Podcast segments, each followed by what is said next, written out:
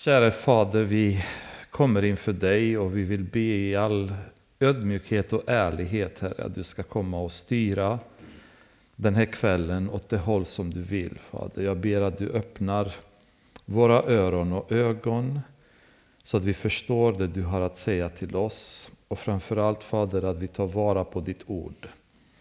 Jag ber att du ska välsigna ditt ord, Herre, och att låta det beröra oss, Herre, och förvandla oss och skapa en förändring i våra liv, Herre. Jag tackar dig för glädjen av att fördjupa oss i ditt ord och förstå djupet och bredden, höjden av det du har skrivit där, Herre. Jag ber att du ska låta det tala och bara ge liv. Jag tackar dig Fader i Jesu namn för människor som du har haft framför oss, som har varit ett exempel för oss. Vi kan titta på deras liv och vi kan följa deras exempel, vi kan undvika deras misstag och dra lärdom, Herre, utav deras liv. Jag ber över den här kvällen att det ska vara en välsignad kväll där vår Herre Jesus Kristus ska känna sig välkommen ibland oss. I hans underbara namn ber vi. Amen. Amen. Vi slutade förra gången i Johannes evangeliet och vi stannade vid vers 12. Och idag så ska vi fortsätta vidare. Så får vi se hur långt vi kommer. Ska hålla koll på klockan och stanna när man misstänker att det blir för mycket. Eh, vi kan börja läsa från vers 12 bara för att vi får lite sammanhang då. Eller vers 11 blir det nästan ännu bättre. Han, det vill säga Jesus, kom till det som var hans eget och hans egna tog inte emot honom. Men åt alla som tog emot honom gav han rätten att bli Guds barn, åt dem som tror på hans namn. Förra gången så stannade vi ganska länge i vers 12 och pratade om de olika drag ehm, som karaktäriserar ett Guds barn, eller hur kan man identifiera sig själv som Guds barn? Ehm, och vi, vi kom inte vidare till vers 13, men eh, vi kommer fortsätta nu. Och i vers 13 så står det De är inte födda av blod eller av köttets vilja eller av någon mans vilja utan av Gud. Så ehm, det Johannes säger det är att när vi blir Guds barn, det är inte en födelse längre som är naturlig eller mänsklig, utan det är en, en andlig födelse som vi genomgår. Där Gud är med i processen och han, han ger oss liv. Och vi ska inte stanna jättemycket eh, just i, i det här området eftersom vi har berört en hel del utav vad det innebär att väckas från det döda till ett liv med Jesus, bland annat när vi var i Efesierbrevet. Ehm, men det är ju tanken, det är att vi var döda innan. Vi levde i vår synd, men vi var döda andligt. Och Gud var den som genom sin kärlek till oss väckte oss från vår, vår död, vårt döda tillstånd till liv med honom. Och den födelsen är onaturlig ur mänsklig synpunkt, men övernaturlig eh, ur ett andligt en andlig synpunkt. Gud är den som drar igång processen och utan honom så kan vi inte bli levande, vi kan inte bli hans barn. Han måste vara den som initierar det. Så kommer vi till vers 14 då, som vi redan har berört när vi var i vers 1 och 2. Och ordet blev kött och bodde bland oss, och vi såg hans härlighet, den härlighet som den enfödde har från Fadern. Och han var full av nåd och sanning. Och det vi berörde i den här versen, det var första delen, så idag kommer vi bara stanna en liten stund kring sista delen, då, nämligen att Jesus var full av nåd och sanning. Och han har frivilligt kommit ner på jorden, blivit till en människa, levt ibland oss och upp, uppträtt på samma sätt kan man säga, eller levt på samma sätt som vi gör. Han upplevde de de situationer som vi upplevde, Jesus vet vi att han kände hunger, han var trött ibland, han kände törst, han bad Eh, om vatten till exempel när han var vid Samar mötte den samariska kvinnan. Han eh, blev ledsen, grät, han kände smärta. Så alla de här situationerna i livet som vi gick igenom gick Jesus igenom också. Så han blev till fullo en människa utan att för, för den delen någonsin lämna sin gudomlighet. Det finns ju viloläror som säger att när Jesus var på jorden då var han inte Gud utan han var bara människa. Men det är inget annat än en vilolära utan när han var på jorden var han fortfarande Gud. Men han var också 100% i människa. Och det går inte att förstå hur detta är möjligt därför att vi är bara människor. Men, men Jesus har lyckats att leva som en människa men utan synd. Det som är väldigt fascinerande också det är att han hade gudomliga krafter. Vi såg honom utföra mirakel flera gånger när han var på jorden. Men när han stred mot Satan, det intressanta är att han inte använde sin gudomliga kraft. När Satan frestade honom i öknen, då kunde Jesus ha smällt till honom ordentligt för han hade all möjlighet. Han var ju allsmäktig liksom. Men det enda sättet som Jesus stred med Satan eh, genom, det var genom ordet. Så permanent när Satan attackerade honom så citerade Jesus ordet för Satan. Och det är ganska spännande, för han kunde mycket väl ha använt sin makt, sin kraft, men vad Jesus använde och som var väldigt effektivt, det var Guds ord. Och det är återigen, det liksom för mig, det, det här är som en röd tråd genom hela Bibeln, hur extremt viktigt det är att vi har Guds ord i våra liv. Att vi begrundar oss i det och att vi använder oss av Guds ord. Därför att ordets kraft är så fantastisk och vi kanske inte inser alltid vilken styrka det är i Guds ord. Men det är en väldigt stor styrka. När man citerar en vers från ordet till en människa har den där en stor kraft. Och det är ju spännande att se att Jesus valde att göra det på det sättet och det är ett exempel för oss om hur vi ska agera när vi möter Satan, när han frestar oss, när vi möter motstånd av andra människor. Det finns en kraft i att använda ordet. För ordet har Guds smörjelse bakom och ordet är Gud. Så när ordet kommer till människan, då kommer Gud direkt i kontakt med den människan. Då. Och Det är väldigt spännande att han valde, eh, valde att, att agera på det sättet. Då. Men det som är väldigt spännande, det är ju vers, eh, vers 14 och då slutet, där det står att han var full, alltså full av nåd, men också full av sanning. Och det är ju de här två karaktärsdragen hos Gud som är så spännande att fördjupa sig in i. För när människan syndade, då gick vi emot Guds rättfärdighet, emot det som var sant, emot det som Gud hade instaurerat som det sanna för oss. Så vi bröt mot Guds sanning genom att uppträda som vi gjort när synden kom in i världen. Och då hade Guds rättfärdighet krävt att han hade tillintetgjort oss därför att syndens straff är döden. Och det hade varit helt normalt och det hade varit helt korrekt ur sanningens synpunkt, ur rättfärdighetens synpunkt. Men Gud är inte bara full av sanning utan han är också full av nåd. Och Guds nåd krävde att han skulle förlåta oss. Att vi skulle klara oss trots den synd som vi begått.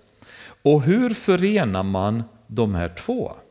Hur kan människan nu betala för sin synd så att man kommer undan döden utan att för den delen eh, bryta mot Guds sanning? Hur kan man blidka Guds sanning? Samtidigt, hur kan man blidka Guds nåd? Och lösningen till det var Jesus. Det var enda sättet för mänskligheten att kunna komma undan. Det var att Gud genom Jesus kommer på jorden, lever som en människa, går hela vägen till korset och betalar priset för vår synd.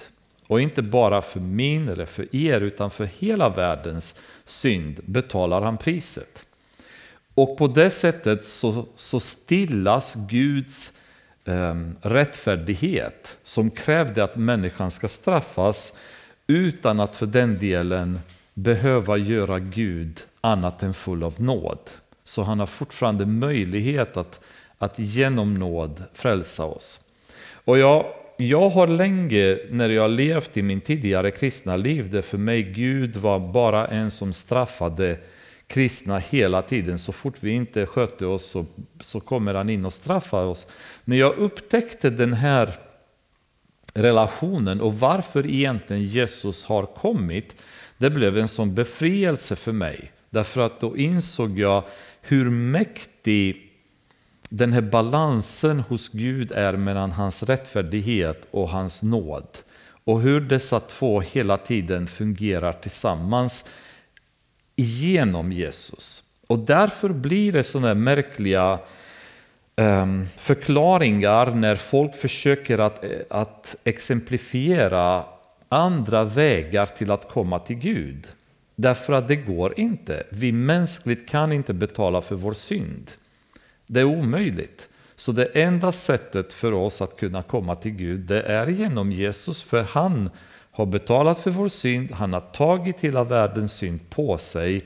Därmed så är Guds så att säga hämnd stillat. Gud behöver inte straffa oss längre på grund av det. Gud har straffat Jesus. Han avlägsnade sig från honom när Jesus var på korset till den punkt där Jesus själv ropade i desperation Varför har du övergivit mig?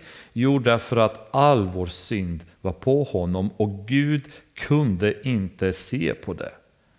Så, så hemskt var det så Gud var tvungen att för stunden avlägsna sig från sin egen son därför att synden var så otroligt mycket, så groteskt i Guds ögon. Hela mänsklighetens synd genom alla tider var samlade på honom där. Men tack vare det så är dörren öppen. Och därför tycker jag det är ett sånt, ett sånt hån när människor försöker i egen kraft eller genom andra eh, vägar, gudar, vad man kallar det, och komma någon vart. Därför att det går bara genom Jesus. Hade det gått på något annat sätt, då hade inte Jesus behövt komma och dö för oss. Utan då hade det funkat um, genom egna gärningar eller vad som helst. och det är ju nåd utan sanning skulle vara bedrägligt. Och sanning utan nåd skulle vara fördömande. Så de två måste samexistera för att människan ska kunna ha vägen öppen till Gud. Och Jesus står det att han var full av båda. Så han förkroppsligade sanningen och nåden. Jag tror aldrig att vi kan förstå djupet av vad nåd innebär och vad sanning innebär. För i människan finns det alltid lögn som är dold. Och i människan finns det alltid hämnd eller eh, Kanske inte alltid hämnd, men definitivt inte nåd i den bemärkelse som vi kommer se sen att Guds nåd fungerar. Men Jesus var full av båda. Och det är ju ett koncept som vi kommer se nu de nästa verserna. Det var ett koncept som var relativt främmande för judarna egentligen. Så det var något väldigt nytt för dem. Inte för att det inte funnits i Gamla Testamentet, men inte funnits till fullo. Utan det hade funnits bilder av det, men nu kom Jesus och han var full av nåd och sanning. Vers 15. Johannes vittnar om honom och ropar Det var om honom jag sa det, han som kommer efter mig är före mig, för han var till före mig. Så det är ju återigen Johannes sätt att påpeka Jesu gudomlighet. Eh, Johannes hade, han hade blivit, eh, han var född sex månader ungefär före Jesus. Men då säger han att han var före mig. Och, och därmed så, så var han till före mig. Så han förklarar här att Jesus är inte tidsbegränsad på det sättet, utan han är Gud. Han är Gud som har kommit in i en människokropp och han har alltid funnits. Han var före mig, är till före mig och han kommer efter mig dessutom. Och jag kan tänka mig att en del personer som lyssnade på det blev lite förvirrande, liksom, hur går det ihop då? Men det är ju det häftiga med, med de repliker eller de saker som sägs i Bibeln. Det känns att det är inte alltid det, det som sades skulle bara sägas för de som lyssnade då, utan det som sades var för att människor hundratals, tusentals år senare ska kunna fortfarande gå tillbaka och hitta beviset för ja, Jesus var Guds son. Jesus var Gud förkropps, för, förkroppsliga till människa. Av hans fullhet har vi alla fått nåd och åternåd. Lagen gavs genom Mose, nåden och sanningen kom genom Jesus Kristus. Så det första vi ser här i vers 16 är att av hans fullhet har vi alla fått. Nåden är någonting som vi får, inte någonting vi förtjänar. Inte någonting som vi kan arbeta upp, utan det är någonting som vi får. Och jag tror de flesta av er skulle nicka och säga, ja men jo, det, det är ju så. Men förstår vi verkligen att det är så? Att ingenting utav det vi är, är vi därför att vi har lyckats själva komma dit. Utan allt av det vi är, är bara genom Guds nåd. För om vi verkligen skulle förstå det, och jag talar till mig själv kanske mer än vad jag talar till er, för i alla mina år så har jag haft, jag har varit en sån kristen som har älskat att peka fingrar åt alla. Och, och få fram andras eh, oförmågor i församlingen, andras svagheter, andras synder. Och på något sätt indirekt framhäva mig själv som en slags överlägsen de andra på många sätt. Och det är bara ett bevis på att man har inte riktigt förstått att det är genom Guds nåd jag är det jag är. Och om jag är det jag är genom Guds nåd, varför är jag dömande mot någon annan? Har jag någon rätt att döma någon annan därför att eh, de inte presterar på den nivån som jag tycker att de ska prestera, eller Gud tycker att de ska prestera för den delen? Vilken rätt har jag att göra det? Och när man börjar förstå Guds nåd, då förstår man varför Paulus säger i, i Romarbrevet att vi är ju alla anställda så att säga utav Gud och vi, han är ju vår domare. Han har inte anställt oss för att hålla koll på någon annan och döma dem, utan vi är arbetare åt Gud och vi arbetar med det uppdrag som Gud har gett oss. Och han sköter de andra, han dömer, hur andra gör sitt arbete för honom och hur de uppträder, hur de lever. Vi ska ägna oss åt oss själva och se till att vi lever så som Gud har kallat oss till att leva. Men ibland är vi så upptagna med att hålla koll på, på andra så vi glömmer bort att vi själva börjar glida ifrån vår relation med Gud. Och jag skulle kunna laborera hur mycket som helst, fall där jag mitt, det var en gång en eh, en tisdag kväll på bönen här. Och eh, alltså jag blev så, så, så tagen av Gud mitt under min bön så bad jag för människor som inte var i kyrkan, som inte var på bönen. Och, och bad att Gud ska liksom tala till dem och, och se till att de också kommer till bönen och så vidare. Men sättet som jag formulerade det på var ganska perverst därför att innerst inne så bakom det hela var en slags inställning att vi är så duktiga vi som är här på bönen idag, så Herre förbarma dig över dem som inte är här. Ungefär den här känslan som den rike mannen, alltså så här, jag är så, tack för att jag inte är som den där syndaren som ligger där ute. Ungefär den inställningen hade jag i bönen. Och medans jag bad så blev jag bara direkt på något sätt Gud tog mig bakom nacken och säger, vad gör du? Liksom. Alltså även i bönen är perversiteten ändå där och man ändå, även medan jag pratar med Gud i bön, när man ska vara heligaste möjliga stund som vi ska ha när vi är i hans närvaro, även då så kröp den här självrättfärdigheten fram liksom och på något sätt så, så var jag så här nöjd över att vi är ju här på bönen men de andra är inte här. Vad dåligt ungefär, det var den känslan. Och det är ju bara tecken på att man fortfarande inte har förstått vad innebär det att ta del av Guds nåd.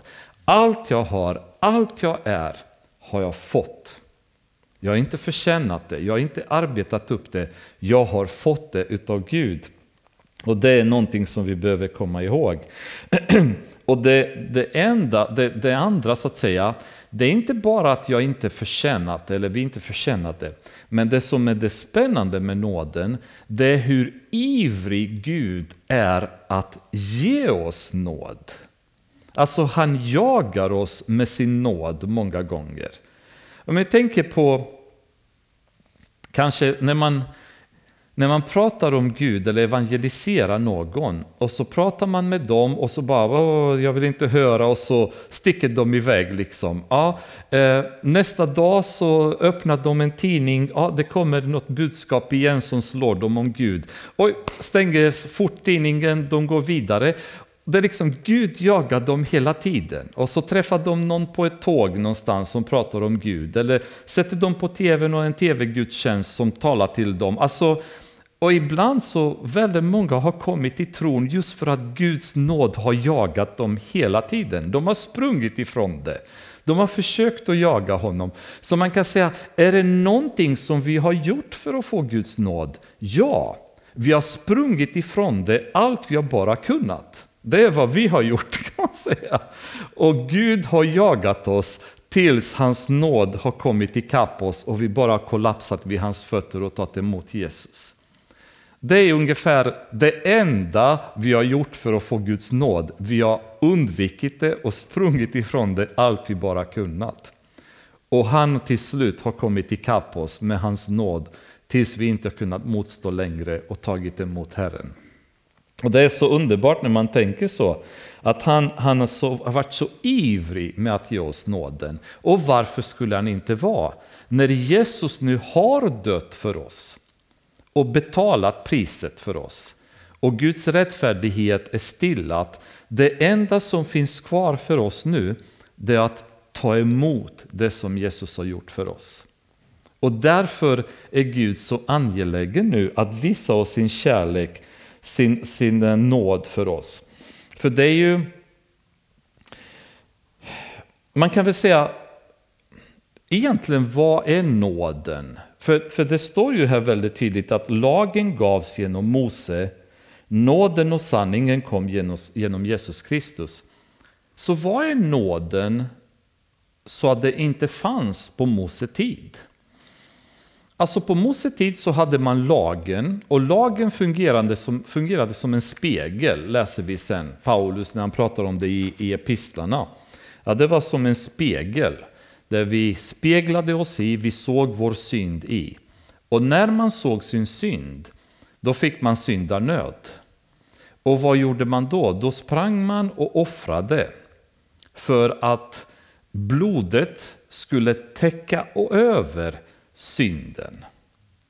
Men Paulus säger att om det offret hade varit tillräckligt, då hade det inte behövt upprepas år efter år efter år. Det vill säga, Skillnaden mellan Gamla Testamentet och det Nya, det är att Jesu blod har förmågan att ta bort synden. Det offret hade inte den förmågan, offret bara täckte över det. Det vill säga, Gud var barmhärtig och han såg bort ifrån min synd därför att min synd var täckt med blodet från djuret. Men barmhärtighet, det betyder att jag inte får det jag förtjänar.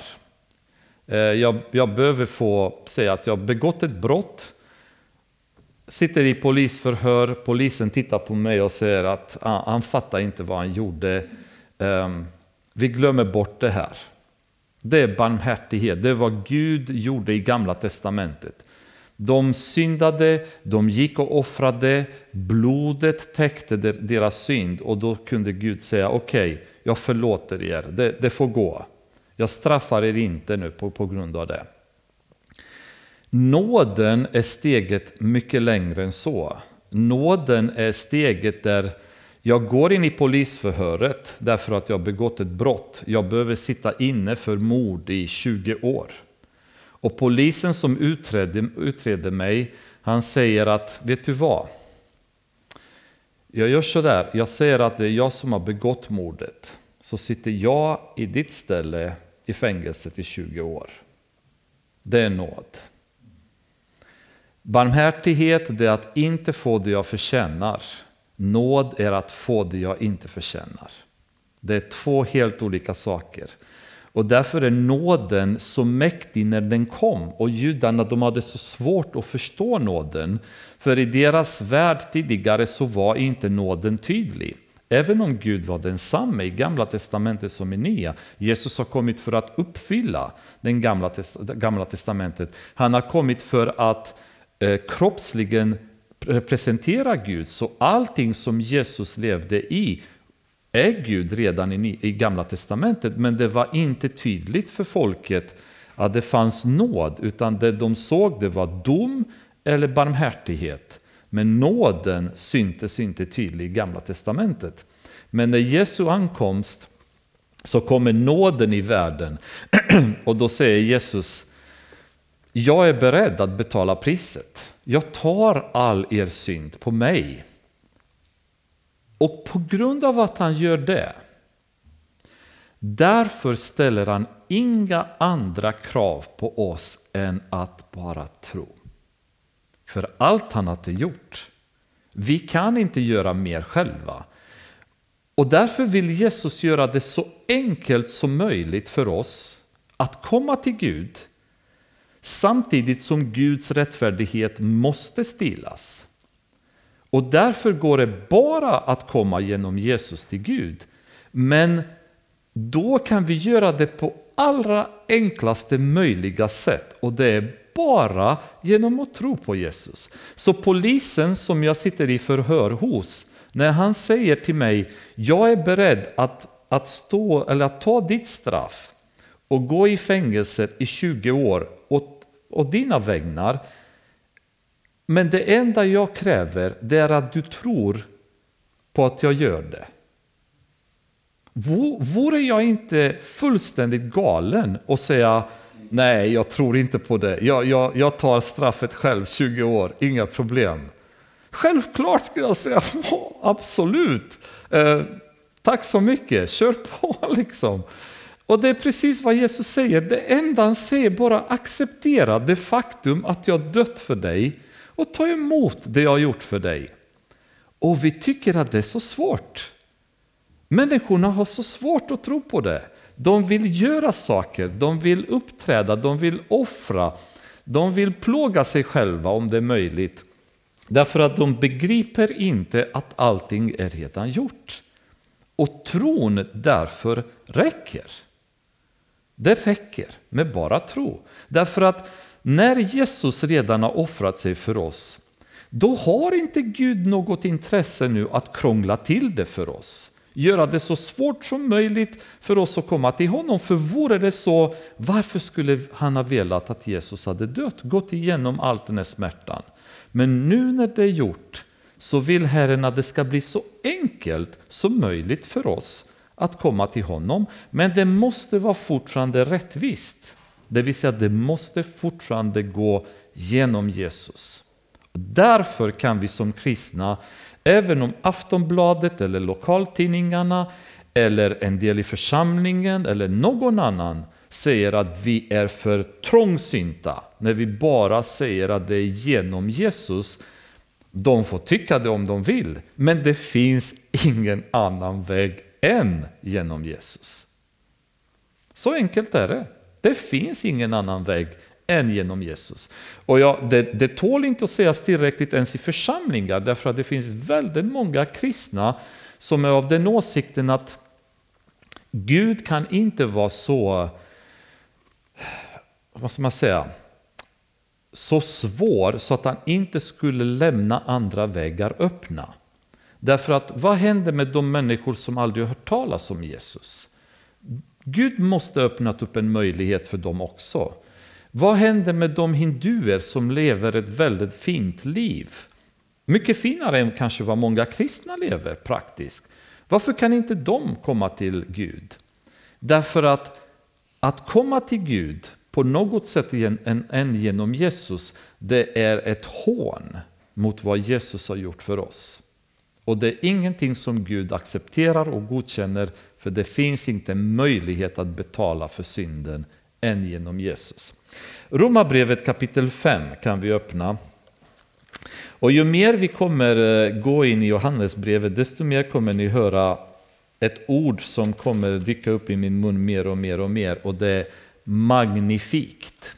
Det är ett ord som, som jag möter ofta nu ju mer man fördjupar sig i de här ämnena för det är bara så häftigt och stort. Vi läser från kapitel 5, vers 1-10. När vi nu har förklarats rättfärdiga av tro har vi frid med Gud genom vår Herre Jesus Kristus. Genom honom har vi också tillträde till den nåd som vi nu står i och vi glädjer oss i hoppet om Guds härlighet. Men inte bara det, vi glädjer oss också mitt i våra lidanden för vi vet att lidandet ger tålamod, tålamodet fasthet och fastheten hopp. Och hoppet sviker oss inte, för Guds kärlek är utgjuten i våra hjärtan genom den helige Ande som han har gett oss. För när tiden var inne, medan vi ännu var maktlösa, dog Kristus i de ogudaktiga ställe.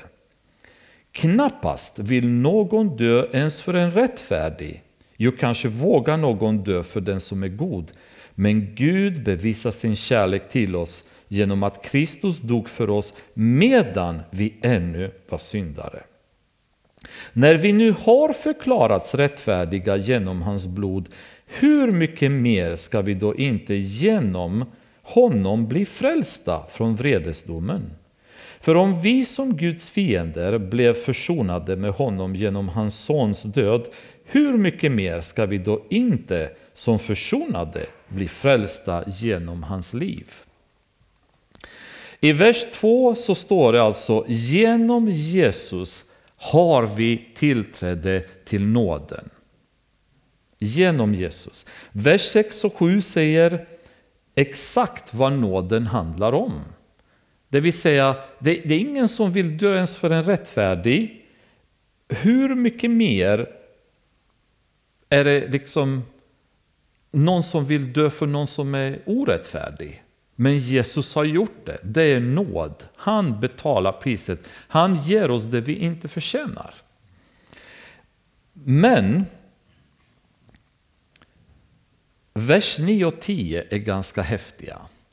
För det är sådana verser som ger mig en sån tröst.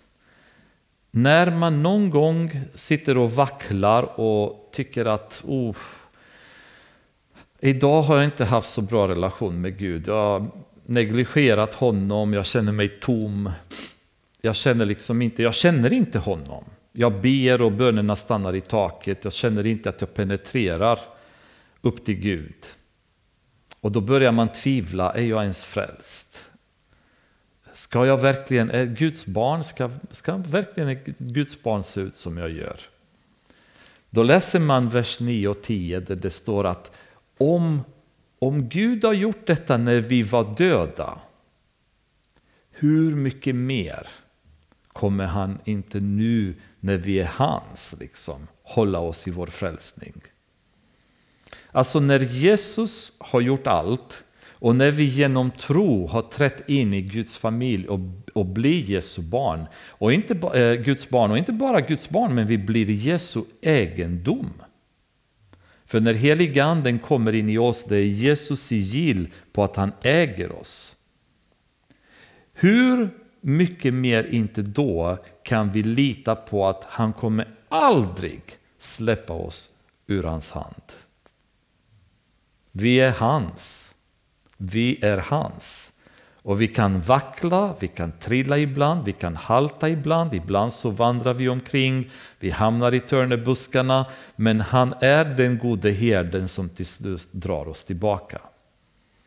Och det är ju det fantastiska, för när man förstår nådeprocessen, nästa steg, då blir man lugn när det gäller frälsningen. När Satan kommer och viskar i mitt öra, du är inte Guds barn. Gud har, liksom, han har vänt dig ryggen, han tycker inte om att du lever i synd. Det är hemskt. Gå inte till kyrkan ens, för du förorenar bänkarna när du sitter där. Det är ingen idé ens du ber, för Gud vill inte tala till dig. Och Bibeln ska du inte ens röra, för det är en helig bok och du kommer med smutsiga händer och du får inte ens titta i den. Då vet man att det här är från Satan. Då vet man att Gud kommer aldrig, aldrig lämna mig. Därför att nu är jag hans barn. Nu lever jag i nåden och han är full av nåd. Och det är ju det häftiga. Han är full av nåd står det.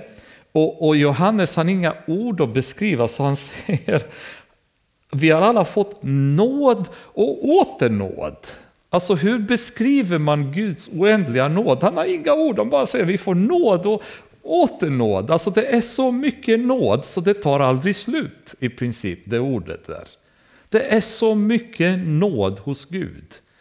Att han, vi kommer aldrig kunna förbruka Guds nåd. Det, det, är så mycket mer nåd än jag någonsin kan förbruka. Så jag kan alltid lita på att Guds nåd kommer vila över mig. För det är inte baserat på mig för vad jag gör, det baseras på vad Jesus har gjort. Och därför finns det en oändlighet i Guds nåd, för det är inte beroende av oss. Det är hela poängen med det nya förbundet som Gud har gjort med oss. Det gamla förbundet var baserat på prestation. Gud sa, om ni gör så, då ska jag göra så här. Om ni inte gör så, då ska jag göra så här. Så det fanns ju konsekvenser hela tiden och det baserades på en prestation hos folket. Och det gamla förbundet fungerade inte. Därför att det baserades på människan. Det nya förbundet, säger Gud, det har ingenting att göra med oss. Det har bara att göra med honom. Det är han som kommer genom hans nåd och gör allt för oss. För han vet att vi inte är kapabla att göra någonting själva. Och därför kan vi nu finna glädje i det, att det finns nåd och åternåd. Det som händer när man däremot upptäcker den här nåden, det är att man börjar sänka sig inför Gud och man blir ödmjuk. För då kan jag inte vara stolt längre, då kan inte jag vara högmodig längre. Därför att när jag ser min synd och så ser jag Guds nåd som sänker sig över en bedrövlig människa som jag, då blir man ödmjuk. Paulus i slutet av sitt liv i eh, första Timoteusbrevet kapitel 1, vers 15 beskrev sig själv som den största av alla syndare. Och hans liv var ganska häftigt, det är ju, hans liv skulle många av oss vilja ha. Men ändå så upplevde han sig själv så syndig. Därför att ju mer han upplevde Guds nåd i hans liv, desto större syndare upplevde han att han var. När han säger till korintierna i kapitel, eh, första Korintierbrevet kapitel 4, vers 7, så fanns det schismer i församlingen i Korint där. Och då säger Paulus till dem, vem ger dig en särställning? Vad har du som du inte har fått? Han säger väldigt tydligt, allt ni har, har ni fått. Så varför är det bråk? Varför försöker ni att framhäva er över varandra? Att någon tillhör Apollos och någon tillhör Paulus och någon tillhör Jesus. Vad är det ni har som ni inte har fått? Och om ni har fått, varför, varför kommer ni att placera er över varandra? Det vill säga, när du upplever Guds nåd, då kan du inte vara högmodig längre. Då kan du inte se ner på din broder. Då kan inte jag sitta på tisdagsbönerna och vara kritisk för att de andra inte är här. Eller en sån kväll och tänka, varför är inte de andra bänkarna fulla? Eller en, en söndagsgudstjänst där man känner att halva församlingen inte är på plats och så sitter man bara och känner, åh vad dåligt liksom, att folk inte kommer till kyrkan. Man kan inte göra det längre. Men istället så kanske känner man nöd. Man kanske känner sorg, man kanske känner tröst. Man vill be för dem ärligt. Man vill gå och söka upp de här människorna och säga, hur har ni det? Kan jag göra något? Kan vi göra något? Kan vi be tillsammans? Vad som helst. En annan inställning än bara sitta och peka fingrar. Så det är väldigt lätt. Och jag har varit jättekritisk i många år i församlingar.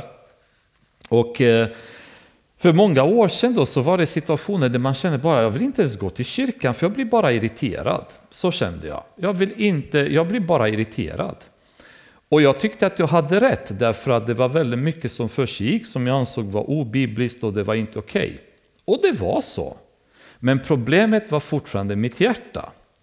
Så när Gud efter ett tag började visa mig att problemet ligger hos mig, då förstår man på ett annat sätt att då kunde man komma till kyrkan, sitta på ett möte, gå härifrån och känna glädje.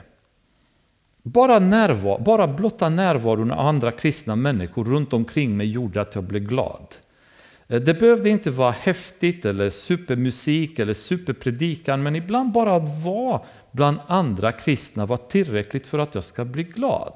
För att känna, känna mig välsignad. Så när man började bli övertygad av Gud att sluta peka på de andra och titta på dig själv. Se till att du oroar dig för ditt eget liv. Då börjar man må också bättre. Då är man gladare, då är man mer välsignad. Och ju mer vi upptäcker Guds nåd så lovar jag att det kommer bli väldigt svårt för oss att ha konflikter med varandra och schismer och agg och, och sånt. Utan det, det, det, blir en helt annan relation i församlingen mellan varandra då. Därför att vi, vi förstår att ingenting av det vi har har vi tjänat själva eller har vi åstadkommit själva utan det har vi bara fått utav Gud. Och det är ju det fantastiska med nåden då. Och det var det som Gamla Testamentet inte fick fram på samma sätt, men när Jesus kom så blev det förkroppsligandet av nåd. Vers 18 säger, ingen har någonsin sett Gud, den enfödde, som själv är Gud och faderns, i faderns famn, han har gjort honom känd. Och där kommer inte jag gå så djupt in i, för det har vi redan pratat i de tidigare bibelstudierna då, om hur Jesus har förkroppsligat Gud. Men däremot så är det bara intressant att stanna vid ordet han har gjort honom känd. Väldigt spännande grekiskt ord som används där som heter exegesis. Och vi använder det idag själva, alltså de fina predikanterna eller bibelskolorna, de använder ordet exeges, det vill säga att kunna förklara ordet. Liksom när, man, när man ska studera och sen ska man ge en förklaring och en, en, en bevisad förklaring av det man säger, då utför man en exeges. Och det är lite intressant att det är det ordet man använder, det vill säga Jesus har uppenbarat Gud, han har liksom förklarat Gud för oss genom det han har gjort. Så genom att titta på det Jesus har gjort, genom att titta på hur Jesus har levt, då ser vi hur Gud är. Då förstår vi Guds hjärta. Och ibland så har vi kanske svårt att relatera, för väldigt många upplever att att prata om Jesus känns mycket bättre än att prata om Gud. Jesus för väldigt många det, det, betyder kärlek, det betyder nåd, det betyder värme. Men Gud relaterar de fortfarande till att vara någon som är straffande och som är tuff, som är arg på oss. Då.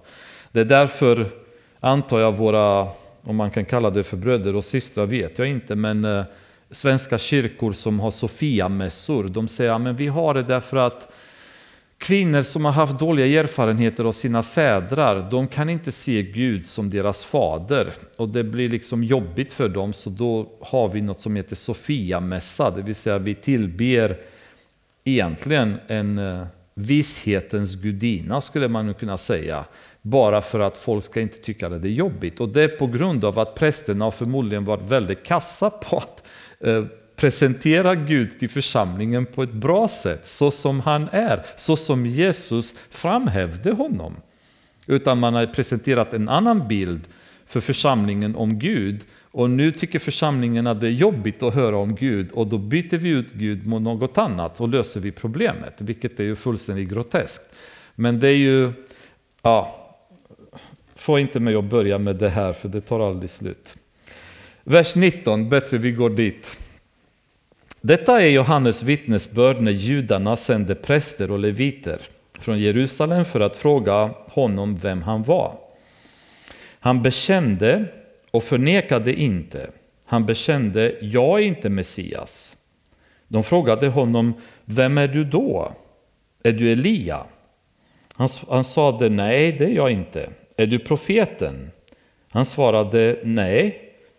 Då sade de till honom, vem är du då? Vi måste ge ett svar till dem som har sänt oss. Vad säger du om dig själv? Han svarade med profeten Jesajas ord. Jag är rösten som ropar i öknen. Gör vägen rak för Herren. Så vi pratade lite grann om detta eh, tidigare. Att de ville gärna veta vem Johannes var. Ehm, istället för att snarare veta vem som har skickat honom. Men det de väntade på, det var tre personer som gamla testamentaliska profetier handlade om. Och den ena är Messias, och det var ju mängder med profetier i gamla testamentet om. Och sen fanns det Elia som de också väntade på. Och Elia, eh, han... Eh, han, I Malaki kapitel 4 så, så är det en profetia om att Elias skulle komma innan de sista dagarna kan man väl säga då, kapitel 4, vers 5. Ehm, och sen i femte Moseboken kapitel 18 så, så pratas det, det är en profetia som Mose ger om Messias. Där han säger en profet som jag ska komma. Men många judar trodde att det var en annan profet, inte Messias, utan de tolkade den profetian som det handlade om en annan profet. Så troligen det de var ute efter här är liksom, det finns bara de här tre som ska komma och det är Messias, Elia eller profeten. Vilken av de tre är du? Och de blir ganska förvirrade för Johannes han säger jag är inte någon av dem utan jag är, jag är rösten som ropar i öknen. Och han citerar ju Jesaja kapitel 40 då när han säger det. Och han berättar i och med detta att jag är den som gör vägen rak för Herren. Som ska göra det möjligt för Messias att komma. Det är min uppgift. De som var utsända kom från fariseerna och de frågade honom Varför döper du då om du varken är Messias eller Elia eller profeten? Så fariseerna, de kunde, eller judarna på den tiden kunde döpa eh, hedningar som konverterade till judaism. Då döptes de för att komma in i, eh, bland judarna. Men de är lite förvirrade här för Johannes han döper judar. Så de fattar inte vad, vad är det du håller på med då om du varken är Messias, Elia, profeten. Varför döper du folk liksom? Vad är poängen? Och då svarade Johannes dem, jag döper i vatten. Men mitt ibland er står en som ni inte känner.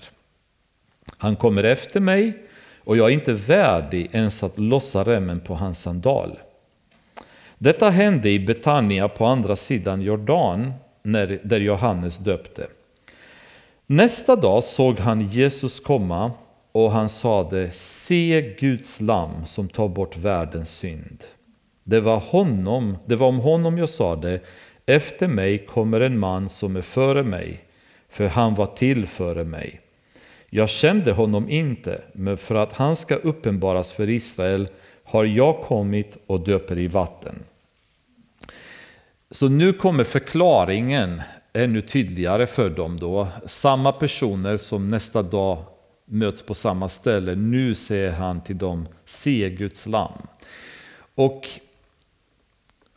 det var inte länge sedan vi hade bibelstudien när Abraham och Isak var på väg till, till Moriaberget för att offra. Och på vägen dit så, säger, så frågar Isak Abraham, var är lammet? Och nu har vi sparet. Se Guds lamm. Alltså ganska häftigt om man tänker så, att det har gått så många år men nu uppenbaras lammet inte som bara kommer täcka över synden hos judarna eller täcka över synden hos den som offrar lammet. Utan se Guds lamm som tar bort världens synd. Oh, bara det konceptet för judarna blir ganska förvirrande.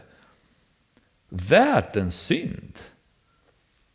Det är liksom Messias är bara för dem.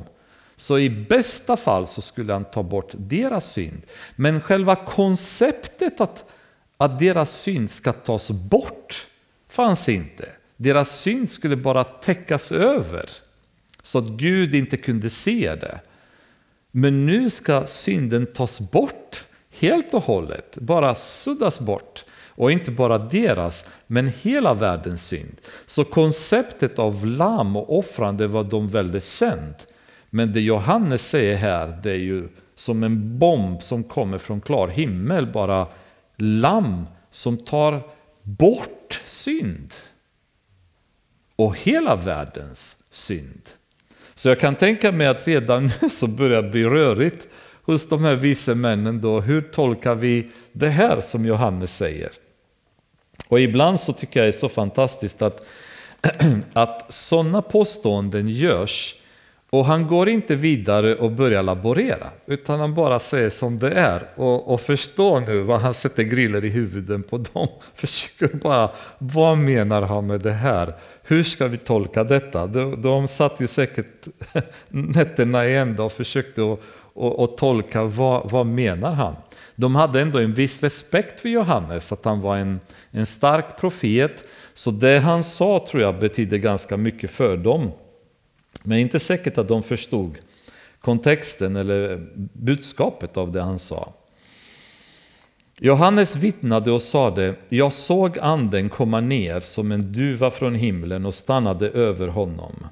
Och det är referens till Luka kapitel 3 när Jesus kommer till Johannes för att döpas och i samband med det så kommer en, en duva som, eh, som sätter sig över honom och så Gud talar Ehm, då då säger att det här är min, min son. Då. Så Johannes nu vittnar om det och säger jag såg anden komma ner som en duva från himlen. Så redan här så blir det treenighetens närvaro omedelbar då i det han säger. Och, och glöm inte återigen Johannes evangeliets poäng att bevisa att Jesus är Guds son. Och nu säger han att han, han vittnar själv och säger anden kom ner som en duva från himlen och stannade över honom. Jag, jag kände honom inte, men han som sände mig att döpa i vatten sade till mig, den du ser anden komma ner och stanna över, han är den som döper i den heliga anden. Så Johannes själv var osäker kring huruvida Jesus var Messias.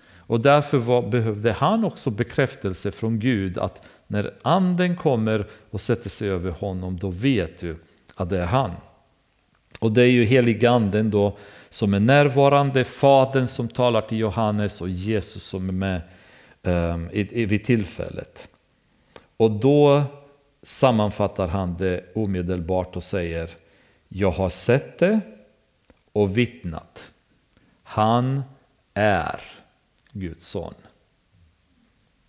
Och i Johannes evangeliet eh, bara, om vi bara tittar på det, så finns det sju, sju personer, bortsett från Jesus själv, som inser och vittnar om att Jesus är Guds son.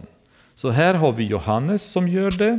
Sen vi kommer se nästa vecka eh, Natanael i vers 49 i kapitel 1 som också erkänner det. Petrus i kapitel 6, vers 69.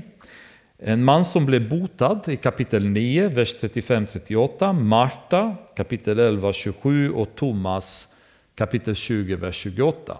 Så sju personer totalt bara i Johannes evangeliet som själva vittnar och säger han är Guds son. Och sen kommer Jesus själv och vittnar om sig själv genom det han gör också.